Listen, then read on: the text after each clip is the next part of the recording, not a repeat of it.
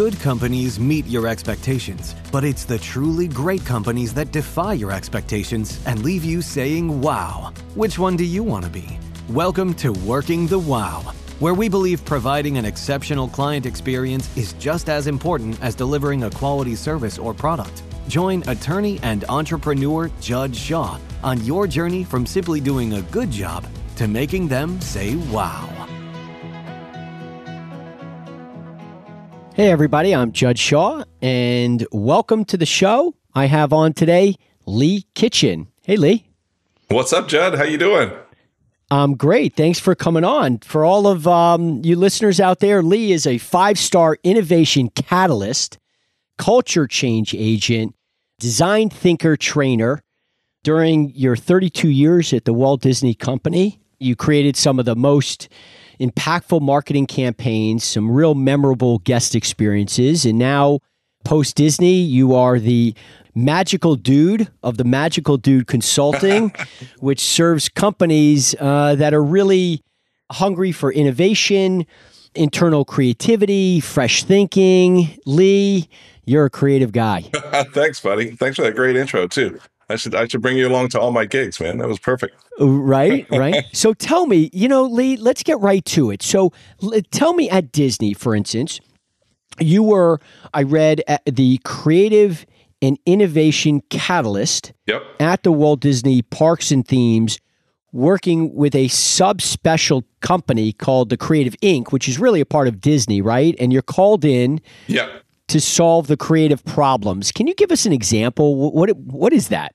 It was first of all, it was a really sexy gig. For ten years, I got to travel the Sounds world. Sounds sexy. Yeah, it was a great gig. I got to travel the world and basically bring creativity and innovation to all parts of the company. So we actually reported it up into Disney Parks and the marketing department there, but we went out into the world into all of our other divisions who needed help with a project or needed their folks to get a common language around creativity, and we trained it. But then we also helped them come up with ideas. So I was lucky enough to work with I went to Paris for 45 days to help uh, my uh, fellow marketing cast members in Disneyland Paris. I went to Hong Kong for three months. Oh, amazing time.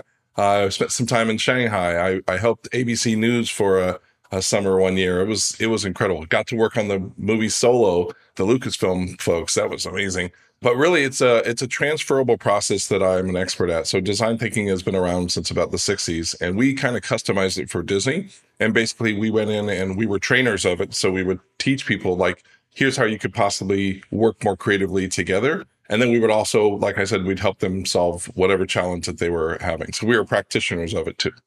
By nature, I find myself to be creative. I really enjoy creative problems. I, I find them to be energizing, yeah. motivating. Give me a wall and a whiteboard and some markers, and I'm just going at it, right? So, what in, in your career there was one of these creative solution moments that really stand out in your career that you found to be just incredibly energizing for you, passion? We had a uh, a couple things I'll say. We had this one marketing campaign for a year that was called "What Will You Celebrate." And basically, we had a lot of guest data that told us that people come to Disney World to celebrate moments, to celebrate occasions. And so we thought it would be a great idea to make sure that when people showed up for this for this event that they might get to win something as they come into the parks. And one of the top prizes that they could win was a night at Cinderella's castle. Now, that was crazy talk like 20 years ago right. or uh, 25 years ago because we had binders and binders of the reasons why we couldn't have a suite inside Cinderella's castle. Like everybody told us how we shouldn't, couldn't, wouldn't do this thing, right? Well, one year we were like, hey, we need to really come up with something big. So we want to turn this around and say, how could we actually do this? And we got the right minds together and we uh, used some creative problem solving exercise and a year later we've got a suite in the cinderella castle that is only available if you happen to win it. So pretty amazing thing that nobody said could be done but you know what? If the idea is good enough we can do it. So how do you i understand that you can train a team to think more creatively. How do you do that well, first of all, you have to dispel the rumors that uh, not everybody is creative. So, right. at, at, the very beginning of those sessions, I asked people who who thinks they're creative and who doesn't, and it's really kind of sad because only maybe a quarter of the folks in the room raise their hand. And as I probe a little bit more, I find out that most of the time it's because they've been told they're not creative, right? Oh, there's a group of people, they do the creative, so let them do the creative thinking. But in actuality, every single role needs to figure, use creativity to figure out challenges. And I'm here to tell you, my finance guy was, he was the most creative person in the world when it came to September and we had to spend that money before the fiscal year in October.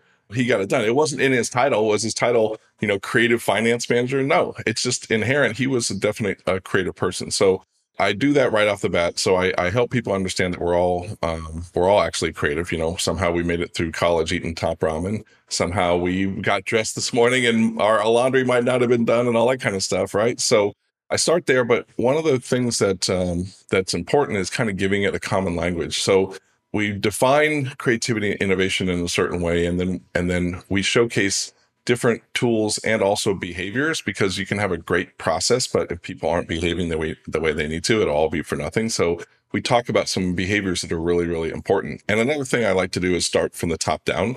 So we train the, the senior leaders first so they can support everybody else as they go through their their creativity journey. And it's amazing because the the main training that I do is actually two full days. And I get a lot of nice emails after going, I had no idea I was capable of this. Like I really pride myself in bringing people out of their creative shell who thought their whole life they weren't creative. That's actually the joy of my job when I get those emails and those notes and stuff. Innovation is so important to companies that are either in a very crowded field, needs to be thinking outside the box, constantly challenged by competition. Yeah. You really just staying ahead and really not only pushing the envelope in innovation, technology, processes, and stuff, it's just so critical to operations. Yep. And I wonder if a lot of people just talking to you think of creative as something that they Yeah. that they make. and as opposed to right and, and they think well that's that's going to be the marketing department that's going to be illustrators that's going to be whatever but you know i give the example of there was a, a member of my team who came up with a certain spreadsheet because we were having a difficult time tracking a certain data. And we wanted to make sure we didn't lose that data. So we Yep. came up with this spreadsheet. This was about 10 years ago, still being used today, right? Which is unbelievable. But the point of that is that was creative. That was innovation. That was that right? It it didn't it didn't it, it didn't result in a picture, a logo, a, a commercial, or a pretty Absolutely. origami piece of paper. It was a spreadsheet, but that in itself was creative innovation. Yeah, and actually, that's that's part of the definition of innovation. De- innovation is not just new and novel; it's also it has to be adopted, right? So you can make the biggest invention. You know, uh, Richard Branson at one time made a toaster bagel machine that also made coffee. So it was a bagel bagel toaster and a coffee machine. No one bought it, so it was a great invention, but it wasn't really an innovation. Innovation has to be adopted. So just by making that spreadsheet and everybody adopting it, that was a really a true innovation. Doesn't have to be uh, technologically based either, like you said. when someone contacts the creative dude, the magical dude, right? Magical dude consulting. What what are the what are the basic projects? What are people looking from from from help from Lee Kitchen? So, a couple different things. Mostly, they are calling me because they have a challenge and they need to rally a team of people to collaborate on solving that challenge. So, one of my specialties is bringing together different people from the organization to all rally around one cause and basically let's all create ideas together because, in the end, all those people that they're Right. at the session are most likely going to help execute those ideas. So, let's get everybody together in a room to kind of create them together, agree on them together, and then move forward together. So I would say that's the number one thing people contact me for. I do a lot of workshops, so a lot of times with that, I'll come in and I'll I'll train them the day before, and we'll we'll just do creativity training for to get ready for it. And what we'll do is we'll work on kind of a fake project. So I have everybody create a a really good spin on a, a new kind of movie theater, right? And so we spend time outside of their realm so they can practice the tools that I talk about. And then the next day we use those same tools to come back and solve their challenge. It's a really successful formula. And again, I, I usually the, the feedback I get is I didn't know I was creative. Wow. That's one. But also we never thought we could get to this point because we were thinking about the challenge so narrowly. So uh, with creative problem solving, you use a lot of uh, what I call lateral thinking tools. So instead of going straight towards solving, you go on this abstract journey for a while. It's really weird. It's really uncomfortable, right? Mhm. And I do a couple exercises that help people kind of stay in that realm, and then we bring it back around to use that strange abstract stuff to solve the challenge differently. That's kind of how we get to the uh, different results. Beyond belief and confidence, what are some of these common bottlenecks to creativity and innovation in your experience? Well, you heard me talk about common language, right? We we all have a different way to express it and talk about it. Um, that's definitely a bottleneck I see in organizations all the time. I also see leadership mostly it's usually leadership blocking it and or not providing the correct environment to flourish it for example so in order for in order for ideas to flourish you have to be comfortable to submit ideas to talk about ideas and things mm-hmm. like that so right. those heavy leader based organizations where the, it always comes from the top down it doesn't allow for the person the the coordinator or the the, the junior associate to really give their their thoughts on the flip side, I work for one of my biggest clients is a, a, company called Taco Bell. Have you ever heard of them? And the Taco Bell CEO, a guy named Mark King, he he believes that innovation comes from anywhere in the organization. So when he hosts uh, big sessions and big brainstorms, and I do I, I lead brainstorms for them, he invites people from the stores. So he actually has hourly employees come and join us along with the folks in the office, the operations, the marketing, the food innovation team. And we together come up with ideas because he thinks that the people closest to the product and closest to the customer are going to have the best ideas. And it's absolutely true, right? So true. You may know dear friend of mine and, and a guy who I count on as my thought partner, Dan Cockerell. You, you ever hear the name? I do, yeah. Dan and I work together a lot. We actually have a uh, yeah. uh, we have a um, creative creative and leadership uh, class that we teach workshop. He's a great guy. Yeah, and Dan talks about how when you know you're flying high as a leader and 10,000, 35,000 feet up, and you sometimes occasionally get back on the tarmac. And I think what the CEO of Taco Bell, what what rings true, a lot of that comes from the front line right? And so I think this is a man who recognizes that if if they're the ones making the Absolutely. tacos all the time, or they're the ones dealing with the customers all the time, they're the ones who sometimes have the greatest feedback, the greatest, the things that lead to the greatest innovations, or sometimes Absolutely when you get down on that tarmac and you can really see what's going on on that front line.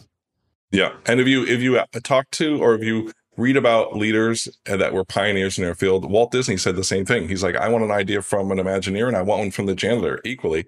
I, I think everybody in the organization should do that.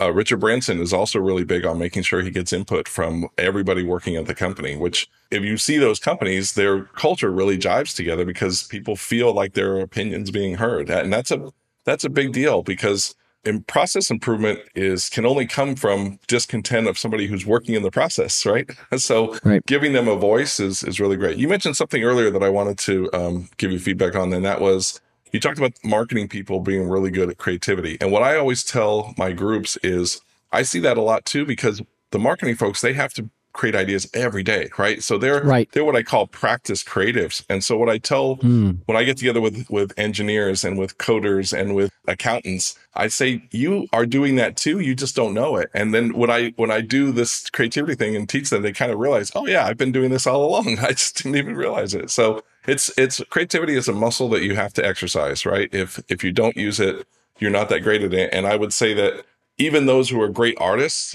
like great guitar players, you know, Eddie Van Halen didn't didn't like wasn't born to be a great guitar player. He he got a lot of support and he practiced and he practiced and he became a really great guitar player, right? So creativity also a muscle that you have to practice. You have to get out there and you have to do something different and you have to do it differently the next week and the week after that. right. I spent this um, a couple days ago. I was in Arizona for this really great mastermind group and, you know, a lot of things that were said over and over was what gets measured gets managed. Do you measure creativity yeah. and innovation? How do you measure it?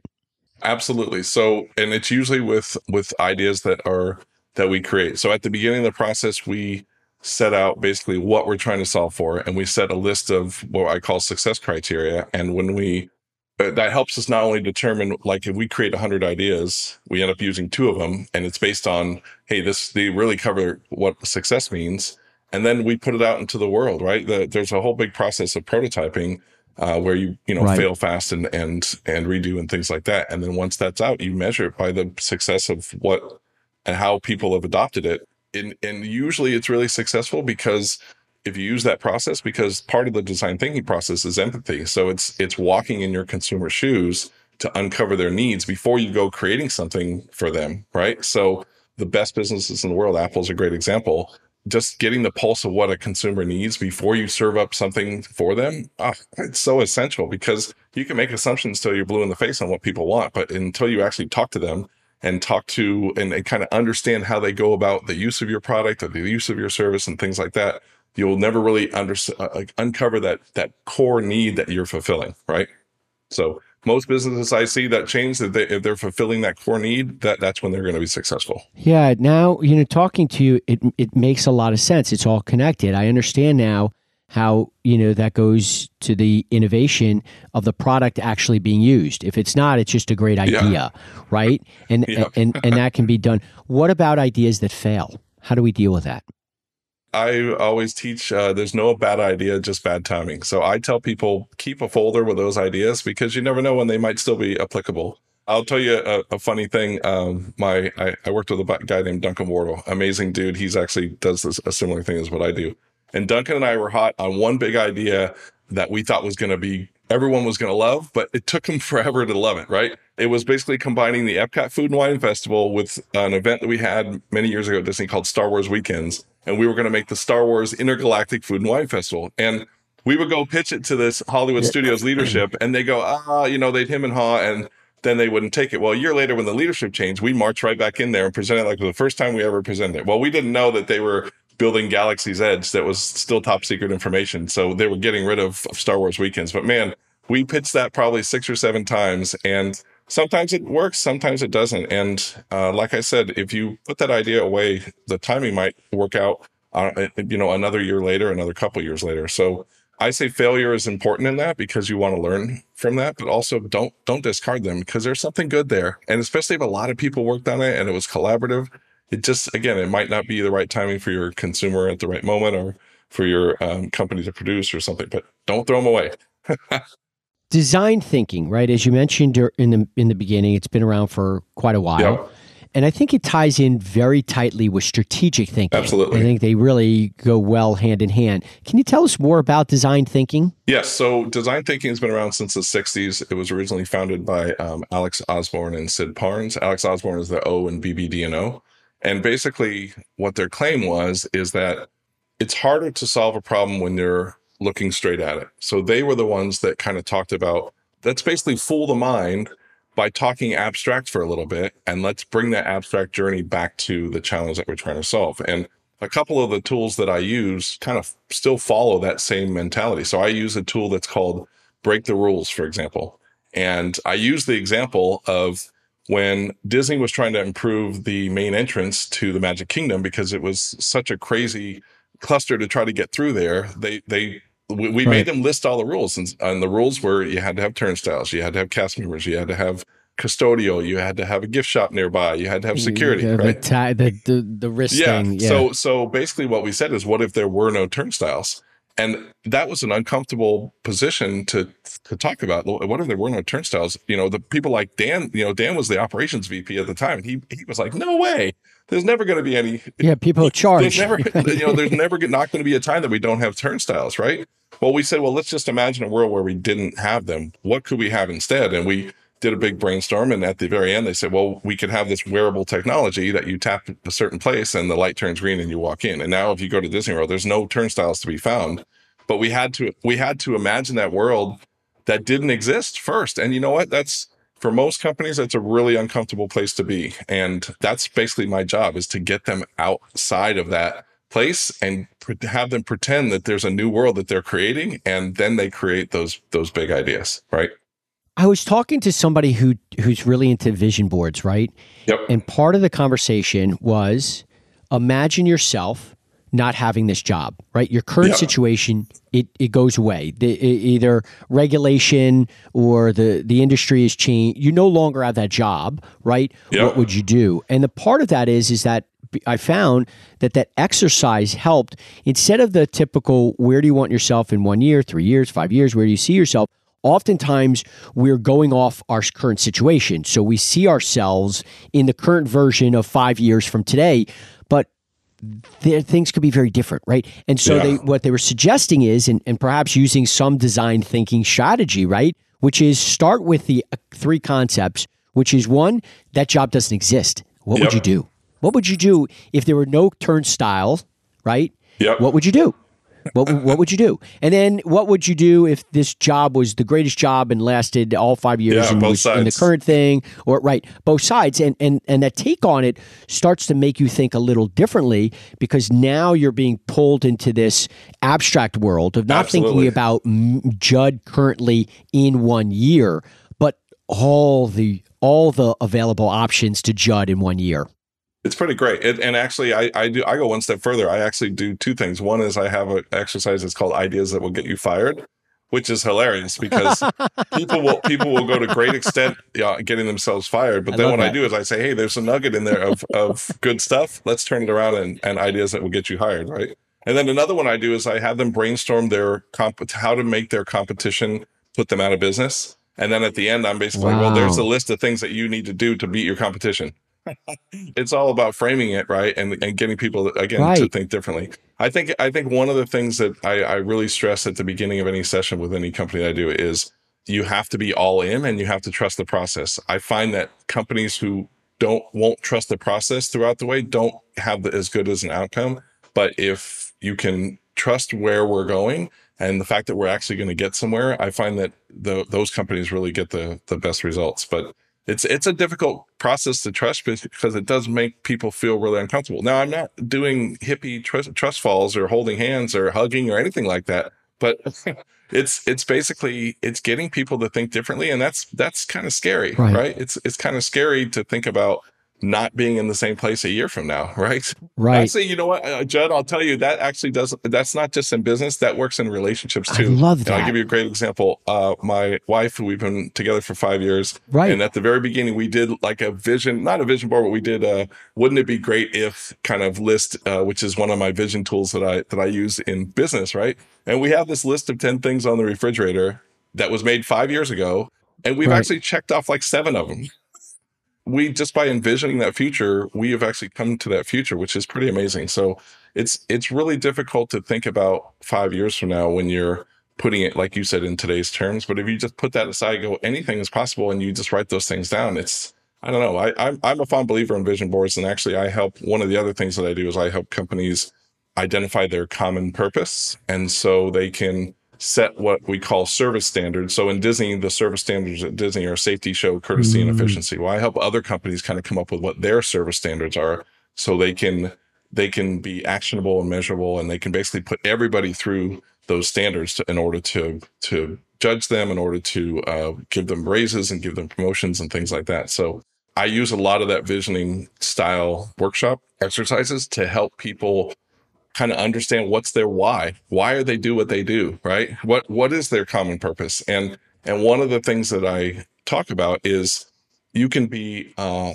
off task and as long as you're on purpose. So at Disney, the you know their common purpose is I bring happiness, right? I, I create happiness, and when you ask the cast member, they're all going to say something I create magic, I create joy. They're really still on purpose when they say that, but sometimes they might have to step away from the end of the line to create a magical moment for a guest and maybe the line gets a little bit out of control for a second but they have to come back. So they're technically off task but they're still creating happiness for that guest that they happen to see kind of thing. So that's that's also a difficult one is that everybody's so focused on keeping everybody on task. It's like no if we all have the common purpose together and we're all doing it together it can work across departments right? So good stuff Yeah, I love that, and and and and that's a, a real good way to tie in core values too, the company's core values to those to that purpose, right? And and in a very creative way, get some strong buy-in from your team. Yeah, and it's it's not just something hanging on the wall. That's I mean that's Right. the first thing we go in uh, and tell companies is basically you, you have to live this. You can't just look at it. Right. Yeah, it's got to be actionable. Yeah. Absolutely. Yeah, and I want to go back to that. because I really love that is what you said in terms of you know looking at an alternative way of doing something, and Yeah. you know Yeah. it's just such a great thing about. I, I never thought about that when in the challenges or competition, right? And so in asking that question, I really uh, the framing of that, right? If I ask my team, what is mm. something we can do to put us ahead of our competition right now? You'd have a lot of like, mm, um, hmm, right? But I think that Same if I old, same asked old. the question and said, what is somebody doing that can put us out of business? They would come out with that idea. Yeah. And it is the same question, but it's framed completely different. And it di- does draw on creative, innovative thinking because now you're starting to think, wait, whoa, I- I mean, I think we're already good, but wait, now what about somebody putting us out of business? And, and that's a great way to ask that question and to generate some creative, creative thoughts, some, some ideas. Yeah, the, another thing I do with that exercise is I have them list all of the things that they do better than us, and then all the things that they don't do as good as us. And and I basically have them take that negative list, and I have them say, well, what is it that we do better, and have them make that list. So, and what could we do better? And then all of a sudden, they've got new ideas for for making us better and putting the competition out of business. Right. And so through strategic thinking and design thinking questioning, you're creating creativity, you're Yeah. creating innovation. Yep. And and you're encouraging people to collaborate while they're doing it. I think that's one of the things that I hope that people take from every single thing that I do is you should not go it alone. And there are so many agencies, creative companies and things like that who hire these uh, innately creative folks that have practiced creativity their whole life and then they work uh, in a silo. And it's just like it's I, I find that anytime you either pair up or you have a project team or you have a complete innovation project team and the the people on the team are from diverse backgrounds and think differently and they have various level of tenure for the company that's when the magic happens. I, I can't tell you how many sessions that people have asked me to conduct when they're only inviting the experts for example. And i'm like no you should invite your brand new intern and you should invite the intern from that other department too. Like you should have a broad base of people in the room and not just the experts because the experts will continue to think about their challenge this way. If you bring in these unbiased folks, they're the ones that are going to kind of infuse some different thinking in there. So, and it's been really successful. When you get those, that level of difference in the room, the ideas are pretty spectacular. Boy, So, is that so true? I love watching it happen. right? When you have a frontline worker come to leadership and say, I have an idea, that is when the magic happens. Yeah, and then you combine it with those with the expertise of the people that they tell about the ideas. It's pretty amazing. Another thing, you know, you haven't asked me about this, Joe, but I I, I want to say another thing because I'm very passionate about, it, and that is idea pitching. So another thing that I I try to show the case to people is how new ideas sound like garbage, no matter how great you think they are. Right. So you have this great new idea in your head, and you're ready to get it out and tell somebody, and most likely all they hear is blah blah blah blah blah blah blah right? They they don't hear it so as cleanly as you do. And what what i find is that a lot of ideas fall off the the hmm. truck they fall off the vine whatever the metaphor you want to use. They don't make it through that process because people didn't put the effort in to be able to really bring hmm. that idea to life. And I mean, Shark Tank is a great example. The ones that fail, the ones that don't do a really great presentation to bring it to life for those, you know, Right. four people that are judging, right? So I I say to people, if you're gonna if you're gonna commit to not only spending all this time to brainstorm, all this time to walk in your consumer shoes, and you create you are now going to pitch an idea to whoever's going to accept it, your leadership, your stockholders, whoever it is, you better pitch it like you mean it, and you better bring it to life for them so that they they can totally see it clearly. And I'd say use metaphors, use examples of things that are relatively close that can really paint a picture of it. And it's funny because again, I, I use ideas like Netflix. When Reed Hastings came up with the idea for Netflix, he went to present it to Blockbuster to sell it to. He presented it to him three times and they turned it down all three times because they just couldn't see past the end Right. of their nose. And now That's they're not here, right?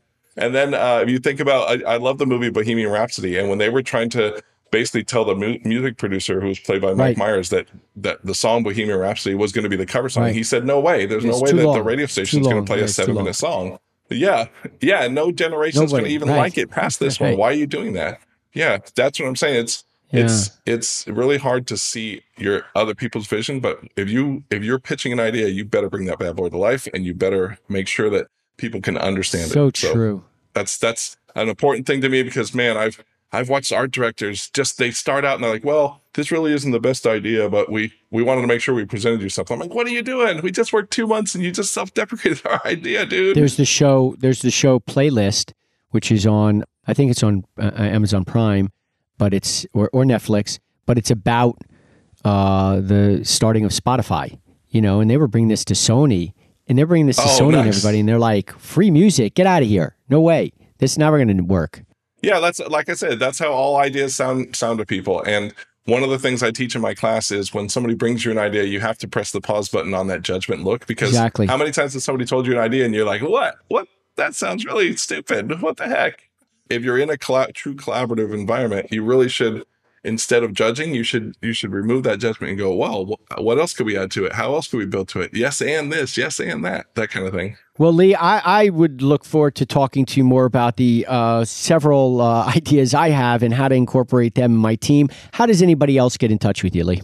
So my website is magicaldude.com and they can find me on LinkedIn at Lee Kitchen. I also have a, a monthly innovation show uh, on uh, Twitch, twitch.tv slash LeeBXLT. It's uh, first Friday of every month. It's at 11.30 a.m. Anyone's invited. And we basically showcase six uh, six to 10 innovations happening out in the world. We have a little bit of dialogue about it. And it's just to give you some inspiration. So there you have it. Well, that's cool. And I think you also have a jam session too, right? I do, yeah. Every Friday nights, I DJ uh, a virtual DJ party called Beats Party Magic. It's also on my Twitch channel. It's from 9 to 11 p.m. It's basically my creative outlet. So I've been a DJ since I was, you know, since I was 18. And uh, I stopped, you know, I stopped doing the whole wedding thing back in the early 2000s, but I never stopped loving music. So during the pandemic, I needed Right. something to do and nobody could go out. So I, I started DJing a dance party on Friday nights and I just kept it. So What a great idea. have you have you checked it out? Have you been before? I'm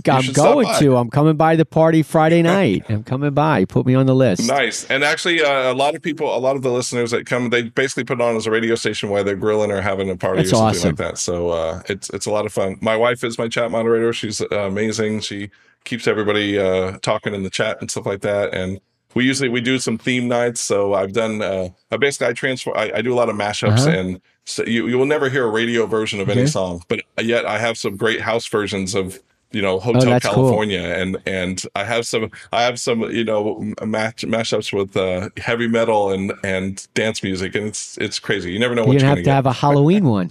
Oh yeah, it's already in the mi- matter of fact. As soon as I'm done here, I'm I'm programming it into my OBS right now. So that's this Friday I, actually. I, I look forward to it, Lee. I can't thank you enough for coming on the show. Really amazing, some some great stuff there, and and we're all creative. That's what we learned today. We are all creative. Indeed, we are. Thanks, Lee, man. thanks so much for coming on the show. Okay, Judd. Thank you.